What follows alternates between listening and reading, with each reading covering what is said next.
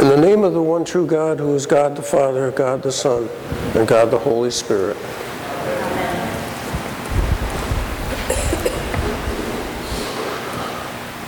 One thing you might have noticed the past few weeks when we've been listening to Mark's Gospel, it's generally two, two stories in the same reading, and each story can stand separately on its own, but together it means even more.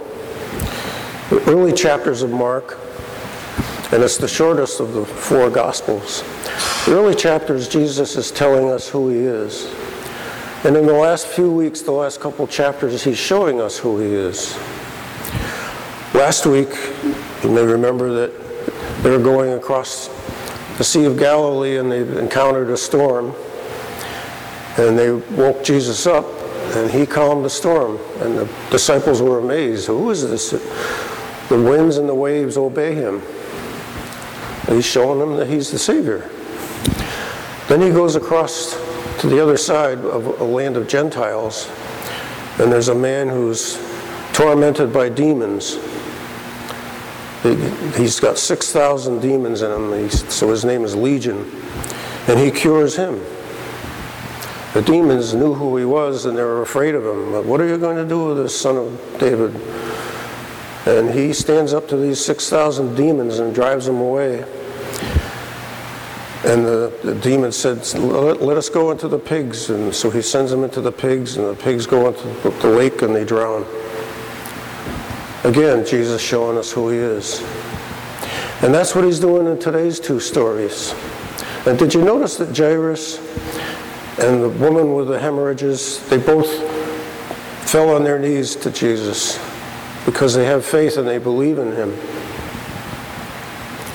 And if you notice, he, he brings not one person, but two people back to life today. Yes, he cures the girl, the 12 year old. He brings her back from the dead. But he also heals the woman with the 12 years of bleeding. She's an outcast. She's been an outcast now for 12 years.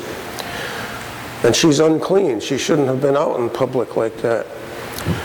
But the unclean person goes to Jesus and touches his robe and instead of her making him unclean, he makes her clean. Essentially, he brings her back to life because now she's free to be back in the community again. So, as we continue to study Mark this week, keep that in mind that now he's showing us who he is. You know, Mark is the shortest gospel.